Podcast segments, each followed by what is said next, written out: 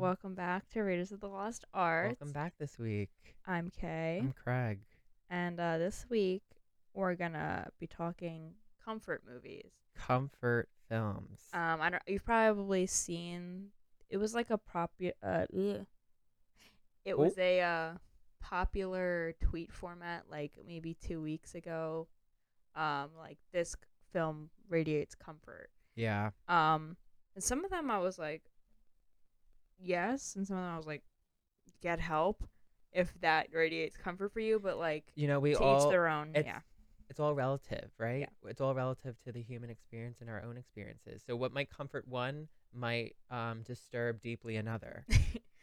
That's for sure. Um, yeah.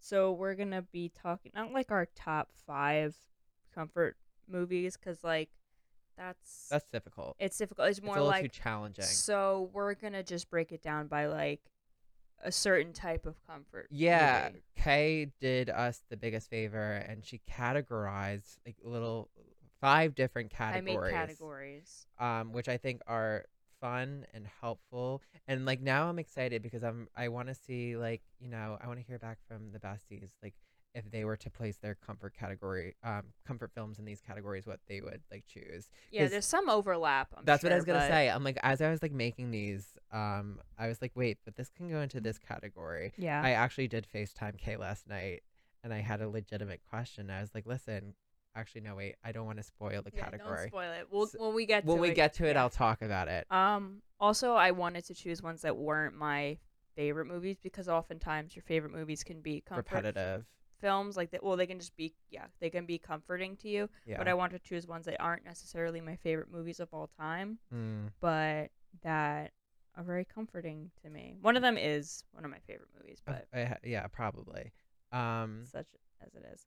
so to start things off, We'll do a little by the time you're hearing. by the time this. you're hearing this, yeah, because this past weekend was a big weekend for movies. Um, Yeah. It was the Oscars. Oscars. Um, I don't even know if we have to like talk about that, but l- maybe like what has come about because of the Oscars, maybe some Yeah. commercials, maybe some new new media we're gonna be presented with in the near future. well, there was the West Side Story trailer. Yes. With Ms. Rachel Zegler. That, That, was the it was considered like a teaser trailer, correct? Yeah, because there was no like dialogue. I don't think it Mhm. was just like a bunch of little clips all together. I definitely watched it in full. I definitely did not retain a majority of it I saw. I think I rewatched it like two or three times. so. because when I was like in the I was trying to multitask while watching it, so I like I said it didn't all click in my brain. But what I did see, also uh, like obviously Rachel, we love you. we love Rachel. She's iconic.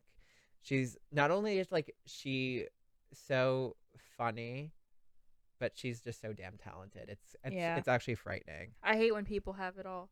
She has it all. She's beautiful. She's funny. She's talented. She's young. She's smart. She's everything. She is everything. She is the moment. She is the moment. She's wrapped up into everything. Um, Um.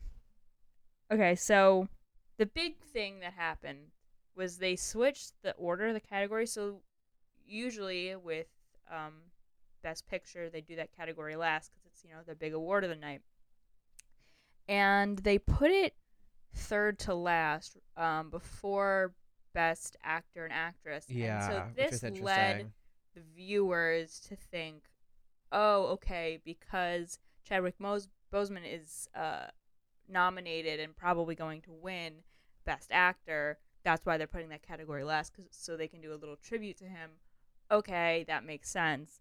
And so they get to Best Actor after Frances McDormand wins Best Actress, which was like a, still a little bit surprising because I think some people didn't think she was gonna. I didn't think she was gonna. I win. didn't either. Honestly, I thought it was gonna be like Viola Davis, honestly. Um, yeah, Viola Davis for sure. Like some of the other, like I thought, obviously everyone was so deserving within the category. Mm-hmm. Um, I didn't, I didn't like. I think Frances McDormand is phenomenal, of course, but I didn't think she was gonna win either. I was Yeah. a little surprised. Um, but the big thing was that so they get to Best Actor, and Chadwick Boseman does not win.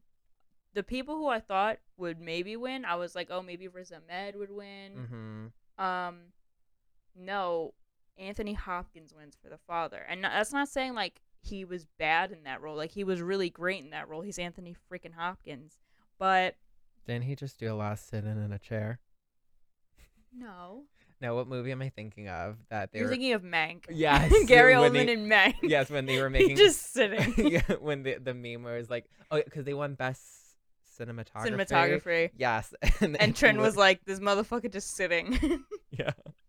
um anyway but so anthony hopkins wasn't even there to give a speech and they didn't let him zoom in like to like thank everybody over like a camera or anything like that so they were what just a like oh of an ending. and we accepted on his behalf.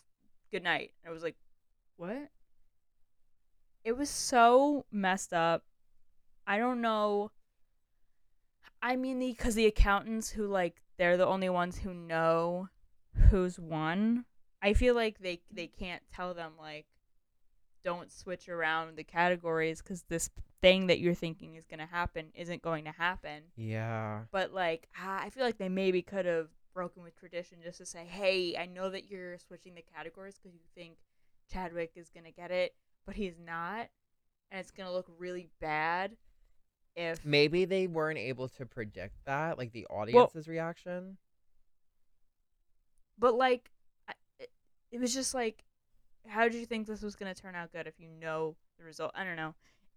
It was just really awkward, and they the Oscars ultimately like profited a bit off of Chadwick Boseman and made a lot of the ceremony about him, and then like didn't do anything for him. No tribute. They fruck they fruckin' They forgot. they they zoomed through the in memoriam. Did you see how fast it was? Yes, and they forgot a few people. That's what I was about to bring up. But like they had time for that trivia game. I don't understand. Um, what's her name from Arrested Development who passed away recently? yeah. Wasn't featured, and neither was Naya Rivera. And there was actually a lot of upheaval about both actresses. Well, I, maybe because they're technically like TV, but that's not true. Yeah, that's not true.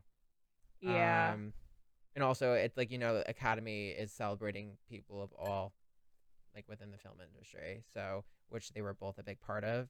Um, so it, it's just I think the the essence of like showing respect, um, and clearly like there was just like a lack of a lot of stuff, a, la- a lack of a lot of formality, and just it was it was messy. Like It you- was like very said, very messy. messy. Um, that and Tyler Perry's whole thing, which it was just like, ugh. And then also like I don't know, like just some of like the awards and like who won. I was just like, okay. Mm. I I was quite pleased with most of the awards. I guess I don't know. It wasn't like this was not my my year to shine. Mank won a lot, maybe too many. Minari, which I've heard, I is now the actual pronunciation. I was pr- pronouncing it Minari. That's not how it's It's pronounced. Minari. Mina- it's Minari, I think. Okay, I know Um, that. Thank you for and like a bunch of the people from the movie and other actors and actresses were pr- pronouncing that way and then Joaquin Phoenix at the end goes Minari and I'm like did nobody tell him Ooh. um Honestly, I was surprised that didn't win Pit- Best Picture. Again, I didn't see most of the film. no I'm not surprised that it didn't win best picture but I'm surprised that it didn't win more I don't know Yeah, maybe I'm not surprised they were like well we did the whole Asian thing last year with Parasite we don't have to do it again like and Chloe Zhao is like I was about to say she won Chinese, Best but Director. Yeah, they're like Uh, look we did it we did. uh, We um, we did the bare minimum. Now here are two white people for best actor and actress after having two non-white actor and actresses best when uh best supporting. Also, like read the room, like everything that's happened this past year. What do you mean? I don't know. Uh, just in terms of like privilege and stuff. Oh yeah, and they were like, you know, we've all felt the effects, even us in our private homes and stuff. I'm like, Of what? I I don't know about that. They're like, Of we, we've had hardships this year because of the pandemic. I'm like, yes, but you were what you had to take off a few months from filming, and you can What, you had home with your to- family. give up a couple thousand dollars, a couple hundred thousand dollars that like you're that mean nothing to you. Yeah, Um, like get real. like uh, what I'm saying is like they're white and privileged. Like they, Well, obviously not all of them are white, but yeah, they're all p- money privilege Well, over like- us to be, to an extent. Yeah, no, I was saying like specific like specific winners are white and privileged. Yeah. Um obviously others aren't and that's like the whole point I'm making with like in like the height of like just the movements we've seen this past year and I don't know. Whatever. Anyways, uh, what I just wanted to add to the quick um, update about um, by the time you're hearing this, did you see the trailer for the new Hulu series starring Nicole Kidman? No. I saw a tweet that said one thing about Nicole Kidman is that she's going to be in the screen adaptation of that book you saw in Target. So true. Um, so basically, the same writer who wrote Big Little Lies, she has another book called Nine Strangers, and that is the Hmm. exact title adaptation of the Hulu series. Uh, there's a lot of great people going to be in this series. Um, obviously, Nicole Kidman stars in it. Melissa McCarthy is going to be in it. Uh, Regina Hall, Samara Weaving, like a lot of Sounds like something I'm probably not going to watch, honestly. I am just very intrigued. Well, also, I loved Big Little Lies. Never Um, watched. it. It's so good. Um, and it just it seems so basically it takes place at like this wellness retreat Mm-hmm. and Nicole Kidman runs it. And she's like this health guru and she's basically transforming these people's lives um, for like various reasons. And it looks like a like kind of psychological thriller esque type uh, series. And I'm just kind of really fascinated by it because I I- again like I that like that world almost again it's that idea of like privilege that to like be a part of something like that um and i'm ready for them to like turn it on its head and like make something interesting out of it and then again it's nicole kidman she can't she can't do no wrong She's the master of just like looking and thinking. she she's the master of playing just like I, like, Women who have weird American accents. that and just like very eclectic lives Yeah. She's great at a slice of life. she is. She loves a slice of life. she really does All right. So moving into the main segment, we don't have any research because, like, the fuck are we gonna research for movies? We're gonna do a um full research. I can't even. My brain's not working. Of the etymology of the, both the words comfort and the word movie. no. Yeah, no, So, do you want to go first? Am I gonna go first? you can go first. Okay. So the first category is a comfort sequel because Mhm. sometimes the world that is made in the first one um, is expanded on, and so you can find greater comfort in the extended world. This Let's- isn't the case with mine, but Let's be real. Sometimes the sequels are better. that's true. That's not the case with mine. Interesting. Uh, Okay. Most people hate this movie. um, I really like it. Why do I? What? I'm, I'll, wait till you say it. I don't and think you're gonna guess it. And then I'll say what I think you were gonna say, and you're just gonna laugh. So, my comfort sequel is Dirty Dancing Havana Nights from 2004, directed by Guy Ferland. Interesting. What do you think it was going to be? I thought it was gonna be one of the Trolls films. No, they do not bring me comfort. But like, didn't you go through like this phase recently with the Trolls? I just films? wanted to watch the Trolls movies to see what they were about, but and then I did, and I like you enjoyed. I Correct. the first one I enjoyed a little less. The second one actually was better. Sequels are better I, sometimes. I won't lie. Yeah. Um, just I couldn't get over in the first one though, cause singing killed my grandma. Okay. That's an Oscar-winning line right there. that really is. I don't think Trolls won for. I don't think they were movie, even but- nominated. No, I think they were. I don't know. I would look into it. I think it was Someone that must fact check that. Um. So this, a lot of people think this is an awful movie, and maybe it is, but Uh, not to me. Is it like the equivalent of Grease 2? No, because they're different. This is like totally new characters. Well, Uh, same with Grease 2. Oh, is it? Yeah. I haven't watched Grease 2 in a very long time. What's her face is in it? Michelle Pfeiffer. Michelle Pfeiffer. Yeah. Um. I don't really care that people think it's bad because I love it, and it brings me comfort. Um, it's familiar yet new. It takes place in Cuba, in like Havana, obviously. Um, around, I think when like the Cuban um Missile crisis. no no no Oh, when uh before everybody fled um right when like all the white people were coming in and like building nightclubs and- imperialism. yeah it's definitely got an imperialist lens of cuba where it exotifies their culture a little bit and like it's just like oh look at it it's all new it's like so Is different than director white? americans and it's like what Is the director white? uh i don't know his name's guy so probably Probably. But again, we don't want to make assumptions. That's a British ass white name. I Oh, think he's. I will look into it. What's his name? Um, I really love Diego Luna and Romola Garai together in this movie. I I think Romola is a pretty underrated actress. She's like not that in that much, and not a lot of people talk about her. But I really like her, and of course Diego Luna is. He's so hot in this role. I Do you want to see what Guy Ferland looks like? comfort twink. Um, let me see. It looks like someone who should have not been directing Dirty Dancing. No, let me see. Havana Nights, that's for sure. Hmm.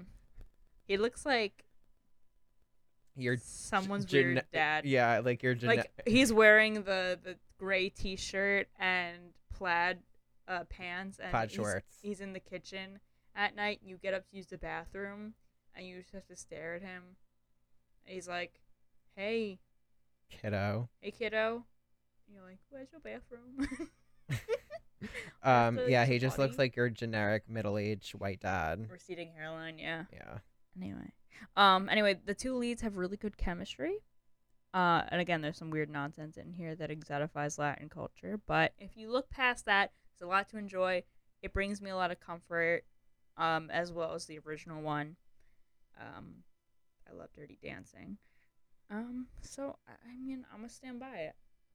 It it brings me comfort, and that's my comfort sequel. I mean, I can't not stand by it for you. If it brings you comfort, it brings you comfort. yeah, and that's all like that you can't say someone's wrong for this. Yeah, It's no, just like it's subjective, baby. it is. I've been objective before with these rankings, but not this one. Well, I'm just curious. What did you give this film on Letterboxd? Um, let me see. As I have a list of all of my Comfort comfort, movies. I called it Radiates Comfort if you want to check that one out. Mm, I think I gave it three and a, yeah, I gave it three and a half stars. Okay. All right. All right, so you want to do your Yeah, there- okay. There are so many just awkward pauses between you and I in this episode so far. We're just I'm like, like, so out of it. yeah, Kay and I are really tired today, and we said that to each other before we even started. So I literally great. walked through the door, and I'm just like, it's been it's been one of those days. I had like just woken up from a nap. It's yeah, um, so my sequel, it's a film I really love, and I don't know if I don't. I honestly don't know the critique of this film by people who like watch it. Like, I honestly don't know if they hate it, then they're just wrong. It Alright. it is. In my opinion, this is where I apply that line I said before. Sometimes the sequel's better than the original. Wow. Um, I chose Gremlins 2. Okay. Again, been a very long time since I've seen. So anyone who like knows me very well knows that like I have this like healthy unhealthy unhealthy obsession with Gremlins. hmm Um, ever since I was a kid. Yeah, when you made us all do the, the speech from it at the Mm. beginning of the the panel. Oh yeah, that's so right. You reached So- out to me and I was like, "What so the he want?" yes, the besties at home must know. Um, you know, in in lieu of other people on Twitter, it was they um it was inspired by other accounts who kind of everyone at the beginning of the pandemic collaborated to make like funny well, it was making fun of the whole Imagine thing by all of those Yeah. So um, people were doing like scenes of dialogues from film. Um, I forget the the guy's name on Twitter. I follow him. oh, I think it's like Austin Harris. I think that's his name. hmm Um, did the scene did the um scene with Toni Collette from Hereditary. hmm Um, and it was just so funny, and I'm just like, you know, like I feel like my friends and I can like maybe not do the same thing, but let let's let's let's find something funny. So of course we did the dialogue from the first film with um, why am I blanking on the names of the I characters? don't care. Um, Billy's girlfriend, uh, Crystal. Phoebe Cates is the actress. Um, she gives the it's so morbid too. This is supposed to be a kids film. Like technically these films are like listed as like They're not though. they're not. They're like kids horror, They yeah. Uh, is a very underrated genre that I think Yeah, we should bring back. we should. think kids need more horror movies. Yeah, they don't see enough scariness in the world. That's we true. need to terrify them. Yeah. Anyway, she gives this m- monologue about how her father died on Christmas and basically got like roasted in the chimney. Very morbid, but also very funny. It was hilarious. It's hilarious. Yeah, I think it, it really is. It really is camp. and like A lot of the honestly.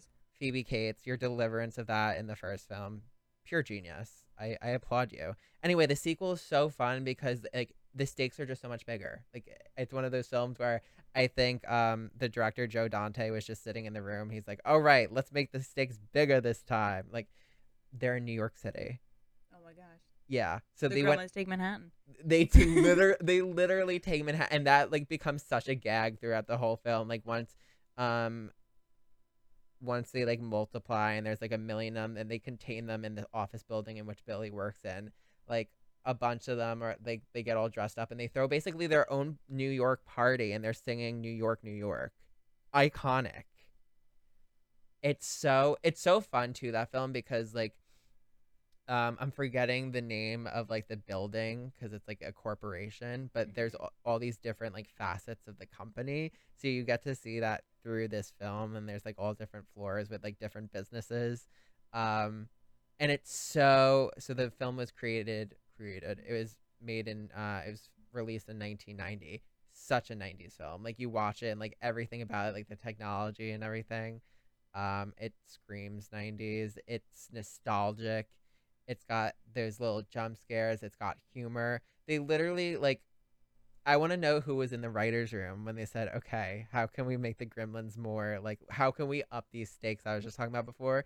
They're like, "Let's make one of them into a friggin' bat," and they all just looked at him. He's like, "Nah, like, l- hear me out." This Let's- guy was like off of a line of.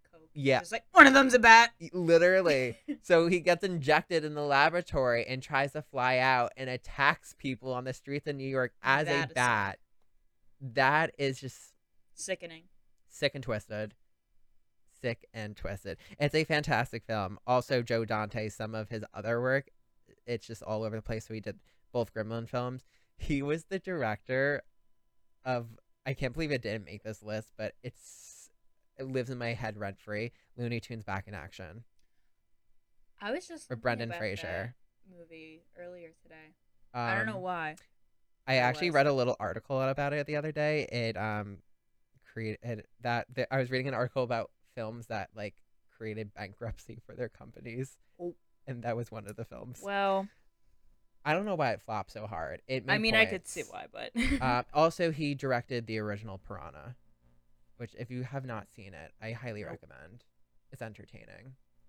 I'm sure. I'm sure it is. It, it really is. So yeah, that's my spiel on Gremlins 2. If you haven't watched it, go watch it. It's it's cinema. That's great. I'll probably go watch it tonight because I haven't watched it in a while. Um, so the next category is childhood comfort movie, aka one that is either from your childhood or was a comfort movie for you in your childhood. Um, there's some there's some uh, leeway with Mhm, this one. for sure. Um, so for this one, I put a movie that I don't know. I assumed that everyone had seen, but it's mixed when I asked people if they've seen it or not. It was a big part of my childhood, but Imagine we not pick the same else. movie. I don't know. I guess we'll see. And it's Chitty Chitty Bang Bang. No, Um, we did not. From 1968, directed by Ken Hughes, starring Dick Van Dyke. Um, so he's fresh off of uh, Mary Poppins, Yeah, he is. I think that was that came out in 65, 66 maybe. Um he he looks great, Dick Van Dyke. Plays a dad in this, which is a single dad no less. Come on now. The director knew exactly what he was The doing. casting director was like, This is a hit. Yeah. We just created history. Um I mean, they did. This movie is truly scrumptious. Yeah. That's one of the the songs. And isn't that well her name's truly hmm the the female lead. Um who I haven't like seen in anything else. I was just like I was always so mad as a kid that she wasn't Julie Andrews. I was like, "What?" Um You're like, you mean Julie Andrews isn't in every film? Are with you Dick kidding Van me? Dyke? What is this? um it's felt like the longest movie in the world to me as a kid, and it is long. It's 144 minutes. Anything over like 120 minutes for a kid is they're taking a nap in between. Yeah, that's like what, two hours, 20 minutes? A little bit more. Yeah, something Yeah. like that.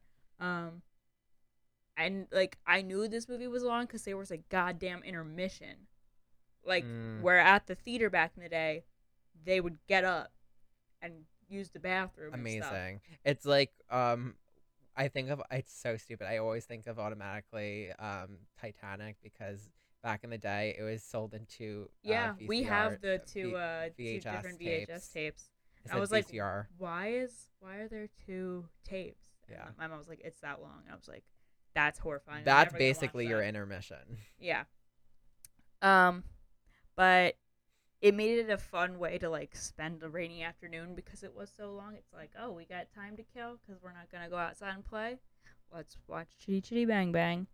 Um, I used to get lost in this world. Like even the rundown house the Potts live in enticed all my senses as a child with the little machine that he makes for the breakfast and all that. It's early Hollywood musical escapism at its finest.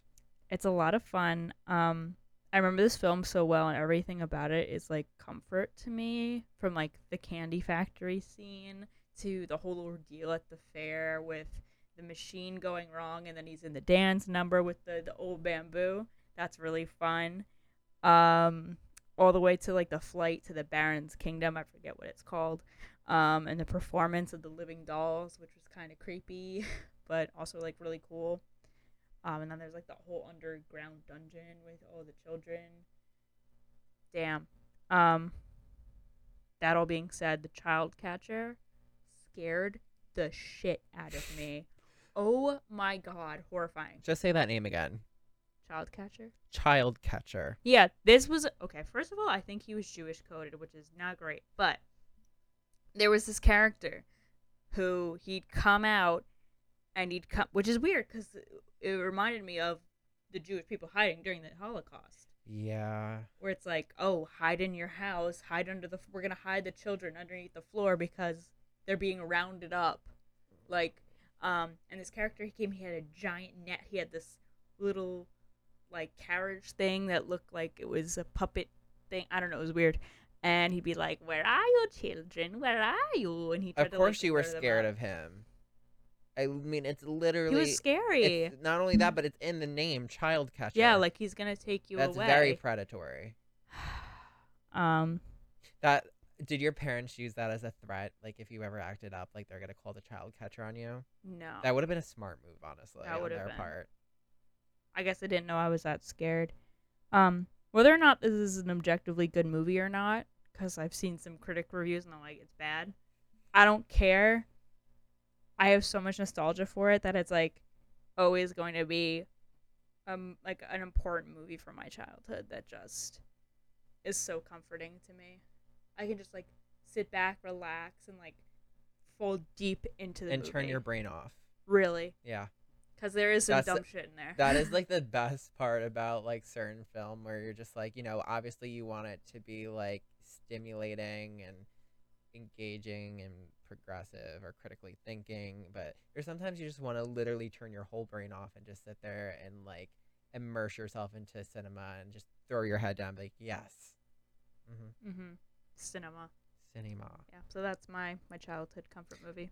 that's a fun one I it was something i wasn't expecting And I I try to choose ones that no one would expect from me. yeah Um, a, a few of mine on my list, I guess you won't. Uh, the other ones are just very obvious because it's just you know it's who I am. Um, so my childhood uh, comfort film. Um, you know it's hard because it actually is one of my favorite films of all time. Mhm. But I'm like, you know, it definitely fits into this car- category of childhood. It goes beyond childhood. Like like I said, it's still one of my favorite films. But um, it definitely fits the niche. I chose, of course, the cult classic, The Wizard of Oz. I, that's not even a cult classic. It's That's just, a classic. Classic, classic. It's just a classic classic. Uh, when you think classic Hollywood movie, The Wizard of Oz, one of the most popular. Yeah, 1939, director Victor Fleming. hmm Um, what like what's what can I even say about the Wizard of Oz? It's I so yeah. formative. Um, of course, as a child, I was scared of the Wicked Witch of the West. She was I wasn't that scared of her. I was scared of her guards and the monkeys. That makes sense. I mean, I wasn't scared of her to the point where I wouldn't watch the film because I was obsessed with it as a kid. I'd continually watch it, but like she was just scary to me. She it- it is didn't- scary. It didn't deter me from the film. I kept Mhm. watching avidly. Um, And honestly, um, the the wizard scared me when he's, like, yeah, being scary. um, I think he was scary when he was revealed to be this balding white man. Honestly, Yeah, I used to also my um my neighbors they had a set like a play set thing. Stop, from stop, it. stop, stop, stop, stop. Are you talking about the Polly Pocket playset? No, it wasn't Polly Pocket. Well, I'm about to go into my playset, but go on. Well, it was and it was of like the wizard's like throne room, and you know that like backdrop that he has behind him with like the ridges. hmm It looked like a Ridges potato chip. Did And you try to eat it? No, No. but whenever I would think of Ridges potato chips, I'd think of the Wizard of Oz. Isn't that a weird correlation I have now Um, in what is brain? that called when you connect like, Like con- conditioning. kind of, but like not the word. I feel there's like definitely a specific term for um that. I forget what it's called. Yeah, I don't know. It is interesting. So you looking at me like, no, it wasn't Polly Pocket. Well, bitch, it should have been a Polly Pocket. You know why? Sorry, we were poor. We was were. Polly Pocket for rich people? I don't know. Is it? I don't- had I had that uh holiday set, like the skiing set. That shit was. Well, listen, I don't know much about Polly Pocket because Her you know, dresses tasted fantastic. gr- growing up as a a young boy in a you know traditional America setting where boys should not be playing with Polly Pocket, I got away with this one because it was Wizard of Oz. Um, but it was great because it was the whole freaking play set was like the entire land of like the whole movie of Mhm. Oz. Like you had like the like witch's castle, you got Emerald City, you, you got Munchkin Land, and they had like little like um pulleys and like levers and Mhm. buttons. Is it where it would like open up and you'd close it then too? Yes. Yeah, I definitely saw it. You know, what? I don't know if I had it, but I think someone maybe at I, Someone could have someone had, had it. it at their house. Um, and I would play with it every like when I say every single day, every single day, Yeah. and I'd come up with my own adventures. Um, and the, I think my favorite part of like the button things, there was two of them. So for um one of them, you would press this button, and it would open and close Glinda's bubble, and you can put her in and out of it. Mhm. Um, and then the other one, it was a trap door. That one was really fun in the witch's castle, where you would place her on this certain like stand, and you you press down, and she'd fall down into the trap door, and then it looked like she melted. I think they had that in the set that I played with. It wasn't Polly Pocket though. Okay. I don't know what set it was, but I know a lot of people had them Mm-hmm. because I saw like a TikTok post about it, and I was like, "Oh my god!" It like jogged my memory. It Yeah, was this wonderful. is like I one of my favorite toys to this day. I literally like my parents have been like moving stuff around, and they're like moving out of the house soon, so they're packing stuff. I'm like, if you find that place playset, please like give it to me. Mhm. If not, I'll probably just order it somewhere. Yeah, I'll it's probably on it. my eBay. Yeah, I will find and order it just for pure Um, nostalgia reasons. But The Wizard of Oz, I lo- it's one of my favorite movies of all time too. Um, it's just, it is such a, it is such a comfort. One of my favorite scenes, and I don't know if like this would deem like a favorite scene. Um, it could be. I love. I think one of my favorite parts of the whole film is when Dorothy first meets Scarecrow. yeah. Just like the dial, the, well, the chemi- like the chemistry between them, hmm fantastic. Um, but also just like the dialogue, it's so smart, and it's just like you did talk. yeah. I saw you move. Um, you sound like Liz Gillies making Yeah. fun of Victoria Justice with that voice from Victoria. I do sound like that, but that's also how she sounded in the movie. Kind of, yeah, Kind of. a little. Um, I like how she kind of probes Scarecrow to. She asks these questions because she does. She's first meeting him, and he's basically saying like, "I'm brainless. Like I have like almost like, like, I got no brain. Basically like." Almost like devaluing his own worth, and she sees the worth within him. and, Yeah, like, that's the thing about Dorothy. Is She- she she sees brings- it in other people. yeah. She brings all these characters together and sees worth within all of them. Um, they can't see in themselves. that they She can't. kind of proves to them firsthand. She's just like, no, you do have a brain. You do have a heart. You are brave. and honestly, of course, it's very different from the novel. If you've read the novel, I have. it's very different.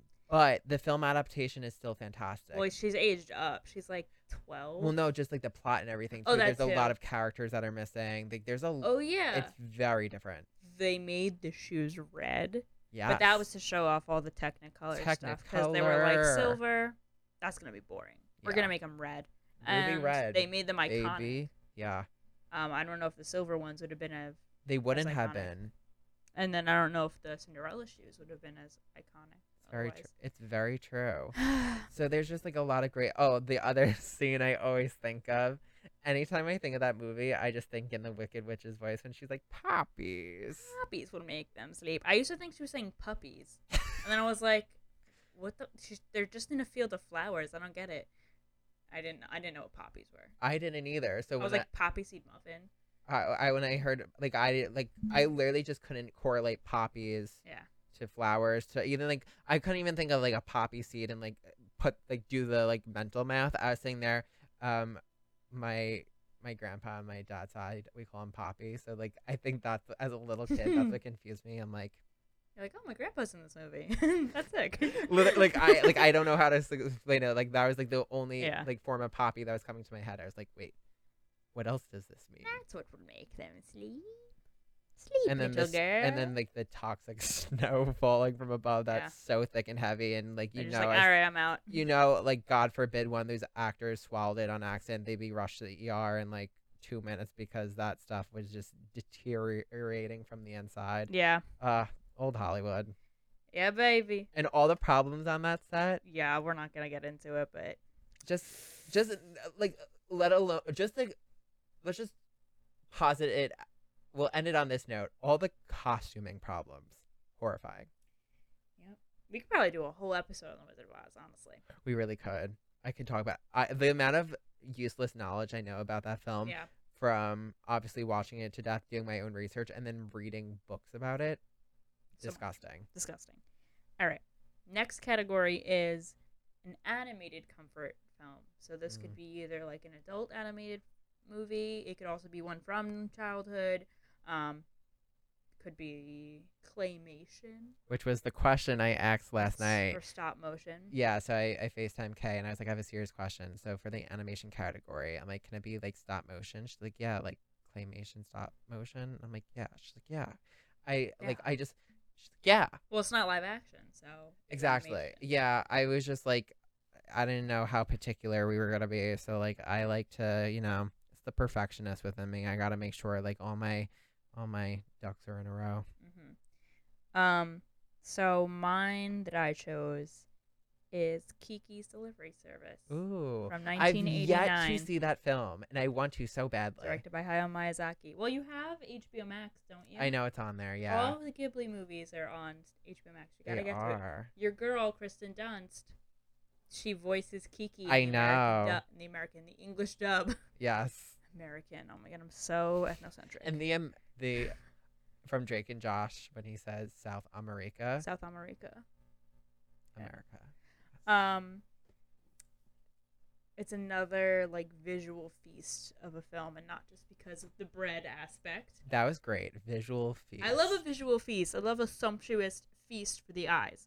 Um, this is true of like every Studio Ghibli movie, but like the worlds that Miyazaki creates are so like lived in and loved, and they're Mm. like tangible and yet so dreamlike.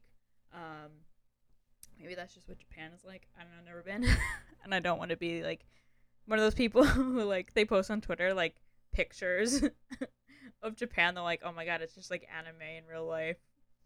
what? What? That's a thing. yeah, it's that just people- like oh god. it's like what if you were to post like pictures of like New York City or like New Jersey and you're like, ah, just like the Sopranos in real life. yeah, basically. Um, I love Kiki. Of, you know, she's a protagonist. Um, she, I can really relate to her struggle of you know coming to know herself and adapting to change. She's has to do this year alone, um, as a witch, um, in a new city where she doesn't know anybody. How old is her character supposed to be? I think she's supposed to be like 13. Okay. So she's young. Yeah. Um, she's quite lonely in her new life, and the audience becomes like her closest friends, except for her cat Jiji, of course. Ah, meta. Yeah. I love how their names are Kiki and Jiji. That's it's like cute. how me and my cat are Kay and Ray. Oh my god. That was planned. It wasn't, but um her journey in the movie is like an understated slow build, making it a great film to watch casually or like by yourself. Um I just love it. It's so comforting to me because it's, you know, so it's not even low stakes necessarily, but like it's more of a character journey, which makes it more comforting and it lets you come to know and understand her and the world she lives in.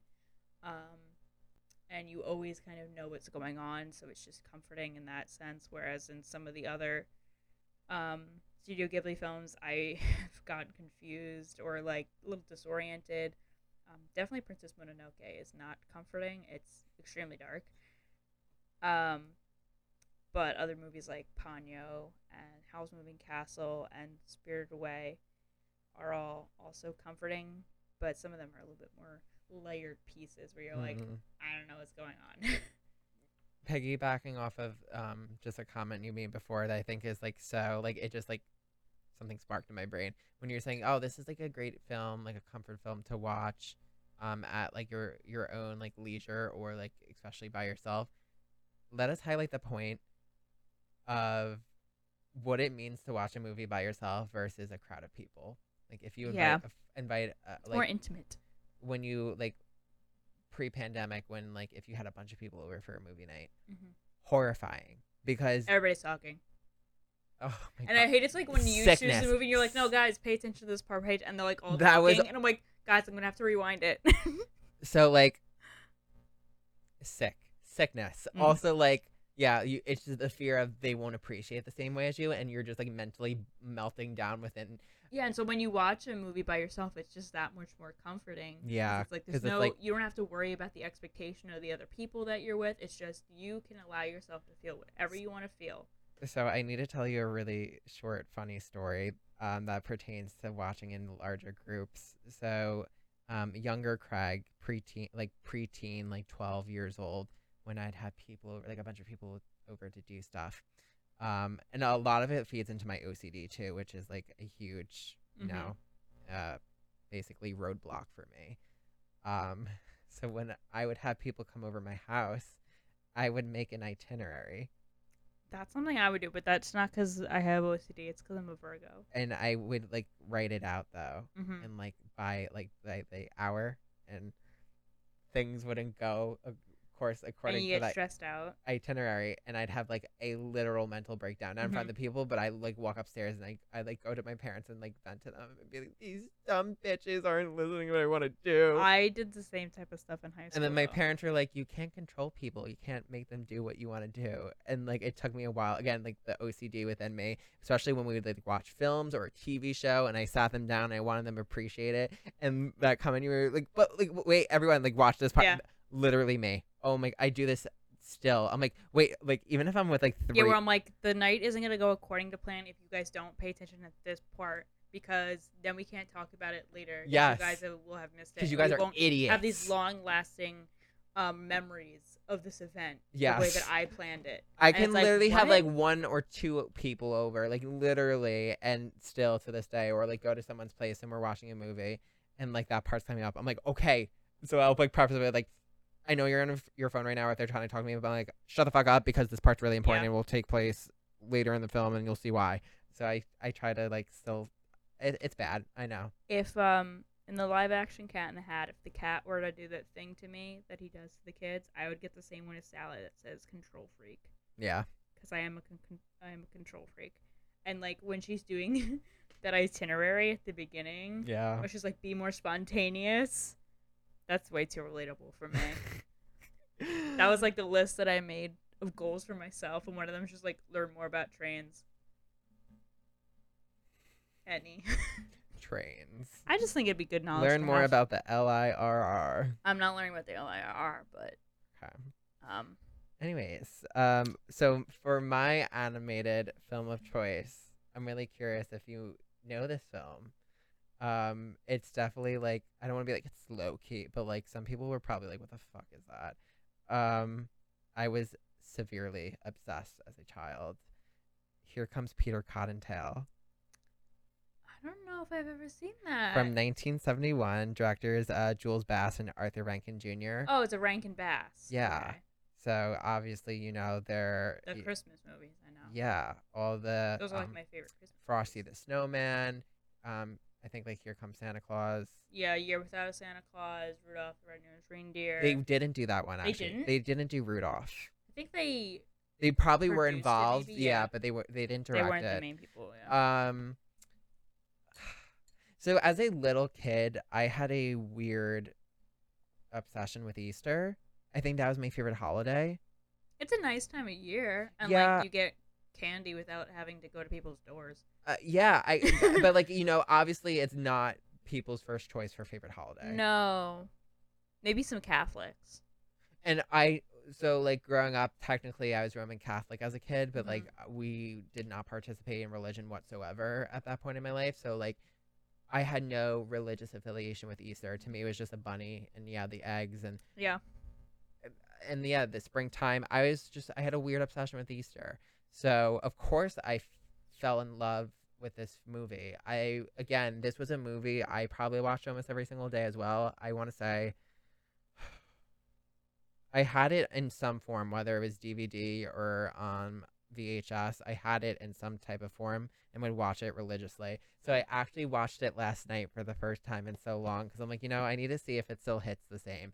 It really does. It's still fantastic. The So for guy's creepy. I'm like Who? just looking at stills. Wait, I don't know. me. There's some dude in it. Is he a narrator? Is it Mr. Sassafras? This guy? Is Mr. Sassafras. Yeah, he's scary. Um, he seems you think he's scary, but he's no, he's pretty chill.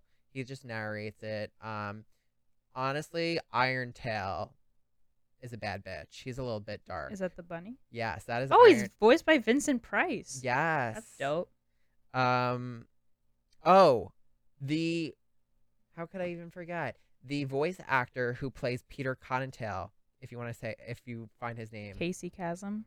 yes, he um is basically the OG Shaggy from Scooby Doo. I can see that. Look at that. Yeah. Oh, he died in 2014. Or Yeah, it was recently. So like when I was watching the movie last night, his voice sounded so familiar. I was like, "Oh my Mm. god, this sounds like Shaggy kind of from Scooby Doo." And then I started afterwards. I was like, "Oh." So basically, for those who do not know the tale of Peter Cottontail, um, basically, it's you know there's some undermined political messages in the film, which is kind Oh. of yeah. Um, so basically, Peter Cottontail is this bunny character who's irresponsible and kind of prideful and like just young and arrogant. Is he supposed to be like Peter Rabbit? I don't know. But basically, Because that's like the same thing as Peter Rabbit. he is supposed to take over for the Easter Bunny and be the official Easter Bunny. Mm-hmm. Um, but Irontail is a bit jealous and he brings out the bylaws and he's like, anyone could like take basically the spot and turns into a competition between him and Peter Cottontail. and this mofo decides to um, ruin his competition and he so what he does is go to peter's house at night and gives his alarm rooster some magic bubble gum so then he can't wake him up in the morning and he misses out on easter and doesn't deliver the eggs so irontail wins but it's okay because sassafras gives him a time machine mm-hmm. to fix his mistake. And it's really fun because he goes through all the different holidays and he I has to could bas- see that he had like a little Santa beard on. Yeah, cute. he goes through all the holidays and he has to learn to adapt and how he can find ways to deliver Easter eggs that aren't on Easter.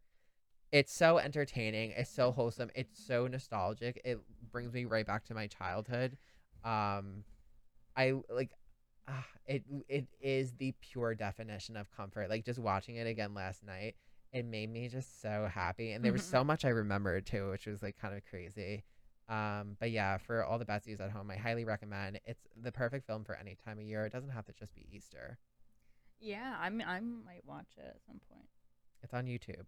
Oh, it's on YouTube. That's, that's what I just did. I went on YouTube and found the whole film right there. Perfect. Yeah. Perfect. Perfect. Um. Okay. So the next category is an unconventional comfort film, and by that I mean maybe it's not other people. It's not comforting to other people, or just like you wouldn't think it would be a comforting film, but it is. I think mine, to some a certain type of person, it is, and to that I mean like mentally ill, um, in their early twenties, like Yeah, mine is definitely unconventional. queer girls. Um, Ah, my th- that what a trope. and so that movie is Bill and Ted's Excellent Adventure from 1989, directed by Stephen Herek, starring Keanu Reeves and Alex Winter. Have you seen this? I have not. Okay. So, I mean, it also deals with time travel. And so Bill and Ted have to they're tasked with Did coming, they not come out with a sequel recently, or they're coming out with a sequel no face soon? the music yeah that came out last year i have not watched it yet Okay. I've watched this one, Bogus Journey, some of the animated series. oh, Um, so the, it's like a whole. it's well because it's based off of comics, Oh. Marvel comics, I think technically. Yeah, I see. I so it's I, technically the MCU. It's not, but totally out of my. wheelhouse. Yeah. yeah. But in the in this movie, Bill and Ted they have to uh, do a history report, or they're gonna receive Fs for their history class, and um, they're gonna get in trouble. Essentially, each of them have different stakes set up, and so with the help of George Carlin, who plays what's I don't know what his character's name. He has like a one word, one name character name, but Mm.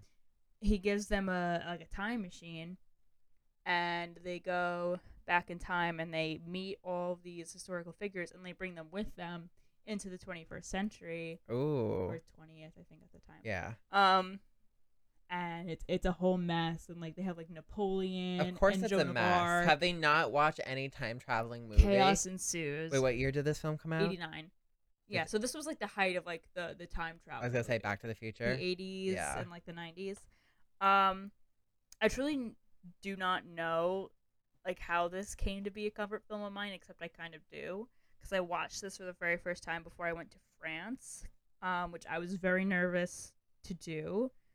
Um, France changed you.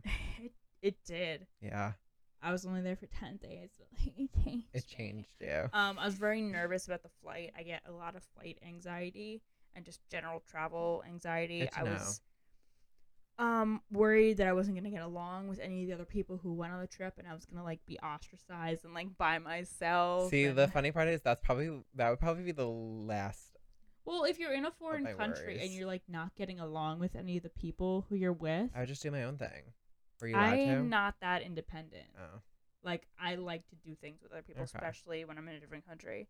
Um, I was also just scared about the idea of being so far from home, et cetera, et cetera. And I put it on in the hopes of distracting myself, and it worked. Um, it's a really fun movie. Keanu and Alex are so endearing in it. Um, it definitely ebbs and flows. There's parts where you're like, "Eh, "This is going on for too long." I can kind of zone out, and there's other parts that you're like, "I want to watch this entire part." Um, at the end of the day, it's just it's just a comforting film to me and it reminds me that we have to be excellent to each other that is the main takeaway just be the golden rule. excellent to each other I love that. air guitar um so great i put it on whenever i'm like it's like now whenever i'm gonna go on a trip which i haven't in a very long time but that summer also when i went to italy when i went to california i put it on I wonder why you have fear of flights. You just keep going on them. i was going on a lot of flights that year it was very stressful She's like, guys, my jet lag. Just, it's it's been a year, okay. During that year of flying, like every Yeah. time you came back. I didn't have jet lag from like the California trip. I know, it was, the like- I went to I was Florida. um, Italy, I had some jet lag, but the worst jet lag I had was when I came back from France and I had depersonalization going on, and I was Mhm. freaking the fuck out. If anyone has ever that's ever happened to them, they know what I mean. But like, oh my god, you truly feel insane. Um, but Bill and Ted, and I shortly thereafter got a Bill and Ted. For future reference, if I ever travel with you and we fly together, what what do I need to do to help you remain calm? um, just stuff melatonin down my gullet Okay, perfect. and distract me. Honestly, Fun story. I used to be terrible with flying. It doesn't bother me at all anymore. But like domestic flights, I can do. International freak me out. It's the water. See, no, like I just all flights in general used to freak me out. When I was the last, I mean, I've been flying a lot since then, but like the last time I remember where I was scared of it, I had to be like 15, 16, and I went to Disney with like my whole extended family, and I literally like I like right before I think the plane took off, I had a whole mental breakdown on the plane, out loud, in front of a bunch of people, and I just remember, I'm like basically flipping out about how we're all gonna die, Mm-hmm. and my family was freaking out because they're like, "You need to calm down. You're causing a scene. Like you Mm. need to stop before something happens." It happens." sucks. Yeah. Um, but ever like literally like I do not blink an eye anymore. Like it's it's so I, weird it's how definitely gotten better. Um, I I really I wasn't afraid of flying until like I turned like 17, 18, and then I don't know something like clicked, and I was just like, I am terrified of this. This is terrifying. Um, and I think it does come back to like my control issues, where it's like I'm not in control. everything is out of your control. Yeah. I'm in this cramped little thing. I'm far. Where you're- like none of You're told to sit in a certain place. You can't get up. You're told when you can get up, when you can't. Yeah. Yeah. Yeah. It that makes sense. stressful. I Um, would rather always like drive or take a train somewhere Mm. or walk, honestly. And I don't like boats. She said, either. "I will walk a thousand miles." You know, I would walk a thousand miles. I would. I would Um, for for Vanessa Carlton any day. Um, but yeah, Bill and Ted. So my unconventional film Why? Why the sigh? it's it's quite unhinged. It's Okay. you're any listener who's gonna listen to this is gonna be like, there's something deeply wrong with you. Well, we all know that already. Yeah. Um. But when I mean like, I wholly mean like comfort to the most extreme of the word. Like I I sit back and watch this movie and it brings me solace. It's the 2006 version of When a Stranger Calls. Never seen that. So the original, ugh, I'm so bad with dates. I think the original one came out in 1971. That's gonna be my hot guess. Honestly, it's not that great. The way it's structured and everything, uh, because everyone like raves about the original. Because I, uh, I just, I mean, like just in general, the originals generally are better. Mm-hmm. Um, but I I remember watching it. I wasn't a fan. I it was kind of boring to me, like the whole plot and the way they structured it. There was a lot of action within the very beginning, and then like a little bit in the middle and the very end. And there was just a lot of like just changing of characters and storylines like throughout the original, where the the the updated one was more solidified. The updated version definitely has a really bad Rotten Tomato um, rating. Definitely does not have the best Letterboxd rating either. However, I will die on this hill. I think it is a fantastic um, thriller film. I uh, so it's directed by uh, Simon West. I love the setting. Just there was just so much about the film. I think between the setting, uh, the scoring is really fantastic. Um, what else? Like, I'm just like losing my thought right now. Also, the lead, Camilla Belle, obsessed with her. She's fantastic. She's beautiful. She's my girl crush. Um, Oh, She- Anya Taylor Joy, you have been replaced. no, oh my God, Anya will never be replaced. Anya will always she's like everyone's girl crush. But I girl crushed on her first. Oh. So I I will gatekeep Anya because all these fakes coming out of the woodworks because I'm of not gatekeep her. Queen's Gambit. Bitch, have you ever watched a little movie called Thoroughbred? Probably not. Such a. I know I am. I'm the worst. It's oh, okay. you haven't seen Thoroughbreds? Okay, you haven't seen her her best then. And they probably didn't see it in theaters either, so flip Okay, hair. classist. All right, clown. Not everyone can afford to go to the movies. All right, drag me. I will. as you should. Anyways, back to when a stranger calls. Um, I think I, I think it's safe to say it was probably also one of the first like quote unquote scary movies I watched. I was probably twelve. Mm, Um, perfect age for scary movies. yeah, and actually, this the the plot of the movie is based on folklore, which is really interesting. Oh, I think you told me about this. Yeah, so like the whole the babysitter trope Right. within like horror genre is folkloric in nature actually i forget exactly where it stems from originally but i um i was actually so the paper i'm writing for my grad class right now i'm talking about um the turn of the screw which is henry james novella and i'm exploring folkloric elements in there and one of the articles i was reading actually did i think bring up this trope it like talked about like horror and supernatural and I brought up the whole babysitter thing um but it's so uncanny. It's so chilling and it's so unnerving because it's all very realistic. Like this is something and that it comforts you. Yeah, it's something that could happen to anyone. It's the you know the concept of I guess I guess the stranger is a serial killer. Like Mhm. that, I've seen this movie a million times. I'm trying to think back. Yeah, he's a serial killer. Um, and he picks his targets are always babysitters that he knows that are going to be alone, and it's the whole psychology of like the cat and mouse play between like the victim and the predator. Um, but I again I will keep bringing up the setting. The house in which they filmed, it, a lot of it was like a set that they created was beautiful because it's supposed to be like this mansion and it's like all glass windows. Like the whole house is basically glass, which adds to like the eeriness of it. Mm-hmm. Um, I don't know. It's just such like a fun little roller coaster of a film. It is comforting because again, it's like one of the first scary movies I ever watched, and then it's like cheesy by this, but it is kind of cheesy in ways. But there's definitely jump scares in there.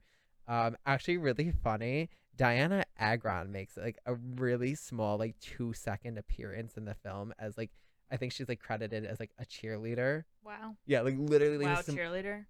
Typecast Wow. much? typecast much like the smallest like role like it's literally on she's on screen for like two seconds and she's credited as that because i remember when i was younger and i was watching it i was like wait is that dianna agron and i'm like What? queen queen behavior showing up in a film like this Mm. um and again like what's so fun about the movie it's such a big house it's a mansion but it's also the claustropho- the claustrophobia of that like the, the unsettling feeling of feeling of being watched. And then of course like the whole um you know the famous tagline like we'll have you check the children? But then also the other one is like when like we trace the callers coming from inside the house. inside the house. like imagine being in that situation. Horrifying. I would just run. Yeah, like I, I nestle up in like a nice toasty blanket Bye, and watch kids. this and find this comfort. Uh, yeah, that's the one thing about that film that like pisses me off to no end. I mean, it just means she's great at her job and she's a good human Yeah, and good no. babysitter. She like literally helps them through and through and they kind of are I mean, they're kids, but they're like screaming and freaking out and I'm like, You're literally giving yourselves away. Like you're asking for death. That's the whole like Marta kind of a complex where it's just like she's just so good at her job and she's a good person, and that's why she's our protagonist. Yeah. Wow. Yeah, maybe you, you are a little. uh and I I had to narrow. okay, w- let's talk about the. fact I had to narrow this down. I had a lot of horror films in the conventional. I don't think I had any horror movies in my entire list. I think my other one was um the second Nightmare on Elm Street film, Oh, particularly the Freddy's second one. And I was putting that in unconventional, not sequel, even though it fits obviously both. But that movie's so queer; it's very comforting. Yeah, I have a lot of dark movies, but none of them are like explicitly horror on my Mm. overall comfort list. Like I have Beetlejuice, um, What We Do in the Shadows, and like First Reformed, which is dark, but it's not like literally, me sitting here for a second, I'm like, "Is Beetlejuice dark?" And I'm like, "Oh wait, yeah, it's very dark." it's a it's like a Halloween movie. It's not really dark. I mean, people die. Well, it is. Yeah, like I think it is It's camp. yeah it's it's comedic in nature but Yeah. like the premise Like the dark comedy. I, yeah I for sure I, I like Beetlejuice, but anyway, my last film, and this is my I all-time. was about to say you gotta the- announce the- that category. The category is your all-time comfort film. So like, this is the movie you put on when you need comfort, yeah. and this is definitely that for me. Um, and it is Little Miss Sunshine. It's not Pride and Prejudice. I did. It's honestly, it's both of them, Yeah. but because Pride and Prejudice is like Depression. no, it's like one of my top five films of all time. Mm. I figured let's put my other one on here, which is still like in my top ten. But um, anyway, Little Miss Sunshine from 2006, directed by Jonathan Dayton and Valerie Faris. I've still yet to see this film. it is. And a while. I'll lend you my DVD of Yeah, it. Yeah, please, because I had a few people actually in my life come up to me ex- when I worked at the coffee shop a few years back, and like one or two people have told me, "You look like you look like you look just like this person from the film Little Miss Sunshine." I don't know who they're talking I think about. they're talking about Paul Dano's character, but I don't uh, quite see it. Okay, well, like they never showed me a picture, and I'd never seen the film. They would just say the film and I guess the actor's name, but I don't remember. It's like, oh, cool, thanks, and I never pursued it. Yeah, I don't know. Maybe you maybe have like the same face shape.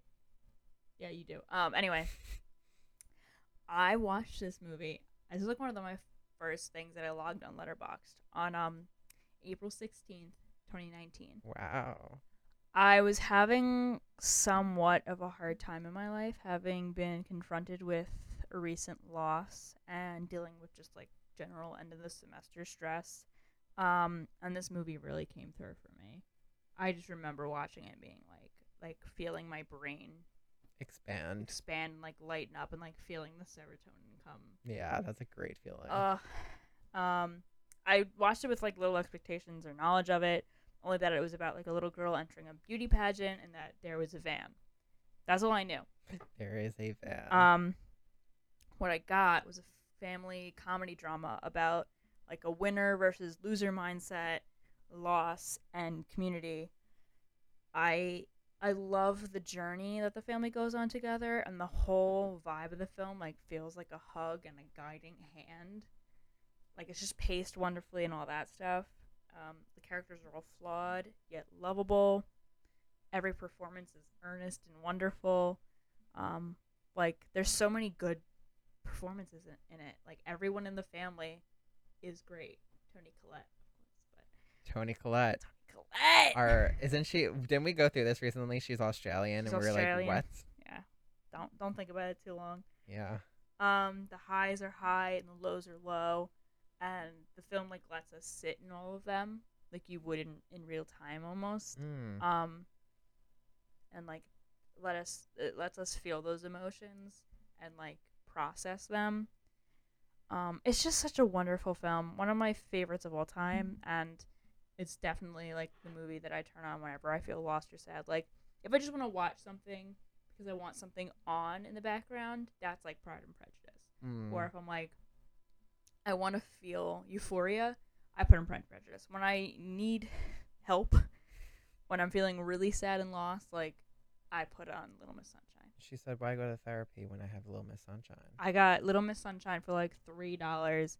Uh, I think I actually bought it from Book Review. They Oh, used I- to I- have used DVDs. yeah, I was gonna be like, "Oh my god, did you get it at Blockbuster?" No, no, no, no. I have so many DVDs from Blockbuster for, for when they were going out of business. Oh, really? Yes.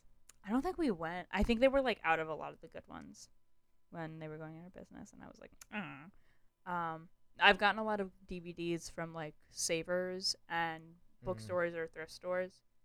Um, if you search through them, they've usually got a lot of good popular stuff They and a bunch of like weird sequels, and always like a few seasons of Grey's Anatomy. Yeah. And I'm like, who the fuck is buying Grey's Anatomy? Um, but yeah, so that's my all-time comfort film. I love it so much. That's so fun. I, I need to watch it soon. I'll lend you the DVD. Yes, I look forward to it. Um, so my all-time comfort film. I think you you you said it very well. It's one of those films that you could just put on to brighten your day or whatever's happening. You could you could watch that movie over and over again. You don't get sick of it, Mhm. and if if anything, you're enhanced by the performances. Um, my favorite comfort film of all time is the 2010 classic Easy A. I love Easy A. It is. It's one of my favorite movies for a reason. It is so the it's directed by uh, Will Gluck, um, which is honestly probably one of his best directional films. What else has he directed? Funny enough, I think he actually directed Peter Rabbit. Oh, like you- the new one? yeah, since you brought it up, James Corden's in that, right? Yeah, he is. You Yeah. know, you know what? I don't hate that one. That's what, probably one of my most unpopular film opinions, but I I haven't watched it, but that like, movie. I think it's because I just love Domhnall Gleeson so much, mm, and he's great in it. I want to say he directed what's the film with Justin Timberlake and Mila Kunis. Is that Friends with Benefits or is it No Strings Attached? I think that one's Friends with Benefits. I can just look this up easily. Me being like, let's play guess the film, and we have Letterboxd at our disposal, waiting for the day, honestly, that we get, you know, Oh, sponsored. the Letterboxd sponsorship. I want the hat. I would live. Oh, same. It's Um, like a, it's a, Yes, you're it's right. a sign to show everybody stay stay away from me. Status. Um, Friends with Benefits. Yes. So he directed that. Um, he directed Fired Up. I don't know what that one. Oh my goodness, it's from 2009. It's a cheerleading film. It's like a comedy. Um, I Oh. just remember because they like go to it's like um these two football guys who are, I think are crushing on this girl and they want to get closer to her, so they like sign up for like this cheer camp with her. Um, and because it's Yeah. it's called FU, like fired up. Ha ha. Ha ha. Um, he also directed the new Annie. Oh, with Ko- Quvenzhané Wallis. Mm-hmm. Um, so Easy A is obviously a modern adaptation of the Scarlet Letter. Yes. Um, ugh, Nathaniel, Girl Haw- boss. literally, and Nathaniel Haw- Hawthorne just owns my heart. I just love him as a I don't writer. know if I've. Did he re uh write Young Goodman Brown? Yes, That's the only thing I've ever read by him. I that is one of my favorite short stories. It's a really good short story. So much fun. I just love Nathaniel Hawthorne. I love what they did with a modern adaptation of a classic um literary novel. It's I love when you, they take uh an old not old novel but like a literary classic and they said it in high school. mhm. It's guaranteed to like. It's I'm love it. guaranteed- even if it sucks. I'm gonna love it. it's guaranteed to bring serotonin to this brain. Mhm. Um especially Easy A, you know, you have Emma Stone who is just witty. Olive P- Penderghast is one of my comfort characters too. She's on my Yeah. comfort character list. Mhm. Um she's just an, an I almost said an enigma. She's not an enigma. She's No, just she is that girl. she is that girl. Um, she's so Effortless- she's so effortless- effortlessly cool. Wow, Yes. could not she is out. effortlessly cool. She is smart. She is calculating. Mhm. She is girl boss, gatekeep, gaslight, repeat, rinse, repeat. But she's not. she is a she is a good person. no, she She's has a heart, but like it, this is her reputation era. She it is. it is. um, what I love the. Uh, I need to name the rest of the cast while I'm at it because so fantastic. You also have Amanda Bynes. You have Mhm. Stanley Tucci. You have Lisa Kudrow. Um, you have Fred Armisen's in it. I forgot that he was in it when we were watching together. All of a sudden, I go, Fred Armisen. Yep. Um, you have what's his uh, I'm blanking on someone. the guy who plays the the teacher, the English teacher. No, um, who plays? This is- yeah, Patricia Patricia Clarkson, who plays Olive's mom. Oh yeah, yeah, yeah. Yes, another iconic actor actress. Um, just the chemistry between Patricia and Stan Tucci in this movie. I want them to be my parents. I know, They're so, so good. Um, but my favorite oh, and Aly Michalka from Aly and AJ. Mhm. Of course I love this. I love Aly and AJ. Mhm. Another reason why I love this film so much. Um it is the without Amanda Bynes, this film would not be this film. Marianne Bryant is the catalyst of this film. One of my favorite scenes is the beginning scene when they're in the bathroom um and there's a little confrontation between the three of them and Aly Michalka is like, What you looking at, sister Christian? She's like and then she's like, Just a couple of admitted whores and like Just a couple of admitted whores. and then like shakes her hands to dry them and walks out. Like her character is just Christian camp. hmm and when they do the their Christian circle and sing their hymns Yeah. and like Just it, it's it's just such a good. It's so well written and well acted. it's so funny because it it definitely pokes at religion and like puts a little pin in their balloon because it really does showcase this dichotomy of you know religious um, conservative people are there to save you but they're also your worst enemy and they're there to um, kind of put you down at the same time Mhm. they're there to save you but they're also there to protest you Yeah. not now quiznos Not now, Quiznos. I love. I think that was my. that's your letterboxd review. reviewed I, wa- I, I, love that. I go on your letterboxd pretty frequently. I want you to know that. Um, stalker. yeah, I am a stalker. Um, and I always go to that review because it just brings a smile to my face. I have some good reviews. And then the best part is after that, she's like, "Not now, Quiznos," and he's like, "You're a slut, Olive."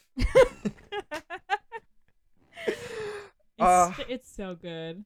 the acting, the writing, also the color palette and the cinematography, it's there. The editing is great too. It is. Um, and also the not only the chemistry between her parents, Penn Badgley and um Emma Mhm. Stone are really great together too. he's such a fun love interest because like he's not kind of there the whole time. Yes. And he's not like the typical love. and he's not sweeping her off her feet either. He's it's just so normal. yes. And it's like, but it's still, it still gets me. and what I love about it, even though like this movie came out over ten years ago, it's still very modern. And I, it's kind of timeless. I yes, and I feel like it plays on the issues of um, sexual politics and gender. And what's so fascinating too, I think one of uh, such a um, pivotal scene in the film is when she goes out with um, that guy. I forgot his name. Who's Mhm. into her her friend Who Rhiannon. plays the one guy in Sky High? yes. yes. yes.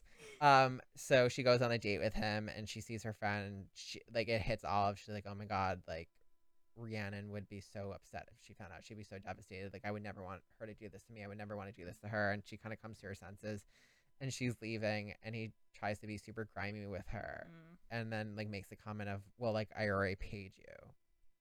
yeah. Um, and it's that whole idea. I think it fits into the narrative of like um bodily autonomy. Yeah. Being able to do what you want You don't owe anyone. You don't owe anyone body. anything, and also she does it clearly to make a statement, and that's Mm-hmm. what she jokes about it the whole film. And like when her teacher notices, when the guidance counselor notices, when her parents notice, she's like, "Oh, I'm just." She makes light out of it. And it's like I'm just really trying to get into that extra credit. Like I'm trying to get into the assignment and feel for the character of you know Hester Prynne. Um, to an extent, yeah, that sounds like Olive's character. That's something she would do because she's so like studious and psychotically unhinged in the best beautiful way. But then also, it's she's trying to prove a point to herself by doing this. Mhm. Um, and it's the idea of she's proving it to herself, not to prove to anyone else. Um, and it just it the plot moves so like it has great pacing, and just the way it ends. Ugh, I can go. I, I could go on about this Yeah. movie forever, but I'm gonna shut up. I love it so much. I also love that movie. So, Re- super quick. I I'm just curious. We'll do like really briefly. Um, did you have like an honorary comfort film mention? Because I had one mm, that I wanted to. Find. I don't know. in. Just my entire list. I feel like. Let me take a quick look. Yeah, at it go if for There's it. anything I really want to point out. Um. You know what? There's like, I'll say this: Because I had one that didn't fit in a, into Not- a category. not movies. Okay. But it is something that you you watch. Okay. And it's not a TV show either, and that is like all of John Mulaney's stand-up specials. Yes. Those I'll watch Okay. also for comfort. Um, I love John Mulaney, Yeah. so Everyone does. Yeah. He's great. that would be like my. My honorary mention, um, I want to say it's from 2006. I'm blanking, and I'm not gonna look because I want to just be really brief. Is Okay. Penelope? I love Penelope. That is- I never vocalize it enough, but it's You should. Yeah, it's one of my favorite films. It's not listed, and I don't Mhm. even know what I gave it on Letterboxd. Probably I didn't give it as much as I wanted to give it. It on. It's like a five star in my heart. Yes, I know that it's not the best film. But Yes. I love it so it's much. five stars in my heart, but like on paper, probably like three, three and a half. Yeah, probably like three and a half. Um, Christina, Ricci, Mhm. and Catherine O'Hara's in it, and is. James McAvoy. And James McAvoy. And Reese Witherspoon. Yeah, and Peter Dinklage. Yes, the uh, the Are you kidding? the cast they Oh fed us. Also, I think it's just a really great message, and they do it in such a Oh, yeah. unique. This was a that was a very formative movie for me. Uh, same. I was. How old was I? Wait, it, I want to say 2006 was right. Yeah, I think that's about right. So I had to be 10. Yeah, I was 10 in 2006. I was like eight. Yeah, and I I saw it in theaters. I do remember. I didn't. I think we we rented it from Blockbuster. I remember seeing it in theaters. Um, and I remember being like, I was just like, wow. Like, I mean, I was too young to get like probably some of it because I I didn't. Also, I thought she was really cute with the pig nose. Oh, well, Christina Ricci's beautiful. She's so so cute. she could literally pull anything off. I was just like, she looks fine. I would- I would, get over it. But it's so again, this goes into the whole like the timelessness of a film of how it's literally just talking about beauty standards and like what we hold people up to and you know, Self-love. yeah um and like yeah it, it it's such a honestly the um costume designing and the Mm. setting like the set designs for that film were It's so phenomenal charming. so charming so whimsical so fun so beautiful. I love the swing in her room. Yes. I was so jealous. and the cute little red tray like none of this is talked about enough Mm. and i've had enough of that yeah, go watch penelope if you have not watched penelope go watch Penelope. Do yourself a favor bring serotonin to your brain bring it to others just let's spread love Bring and it to the world. positivity yeah i think we'd be in a better world i think if everyone watched penelope all wars would cease Probably, yeah. yeah I, i'm i am I'm stating it as fact until otherwise proven I think that's it. we can put that theory to the test. yes Anyway, anyways so that's the end of this episode. that is the end Um, be sure to follow us on our socials. We're at Rage of the Pod on Twitter and Instagram. Our Gmail is rage of the pod at gmail.com. Com. If you want to email us any suggestions, feedback, etc., um, we're always open to all that stuff. And I don't know, anything else going on? You want to tell the besties about or no? Uh, not not really. Uh, I don't- that that's sad. I was like, That made No. that made it sound like I was leading, like I was like, you know, but I really, as if I have like fantastic news. No, Fantastic news, everyone. um, guys, I mean, I don't know if you heard this, but like, I'm gonna be a film director. I've got signed to my first film. Yeah, no. Yeah, no, that hasn't happened. Anyway, Anyways, um, all that being said, I have been Kay. I have been Craig, and, go, watch, a goddamn movie. Bye, guys. Goodbye, everyone.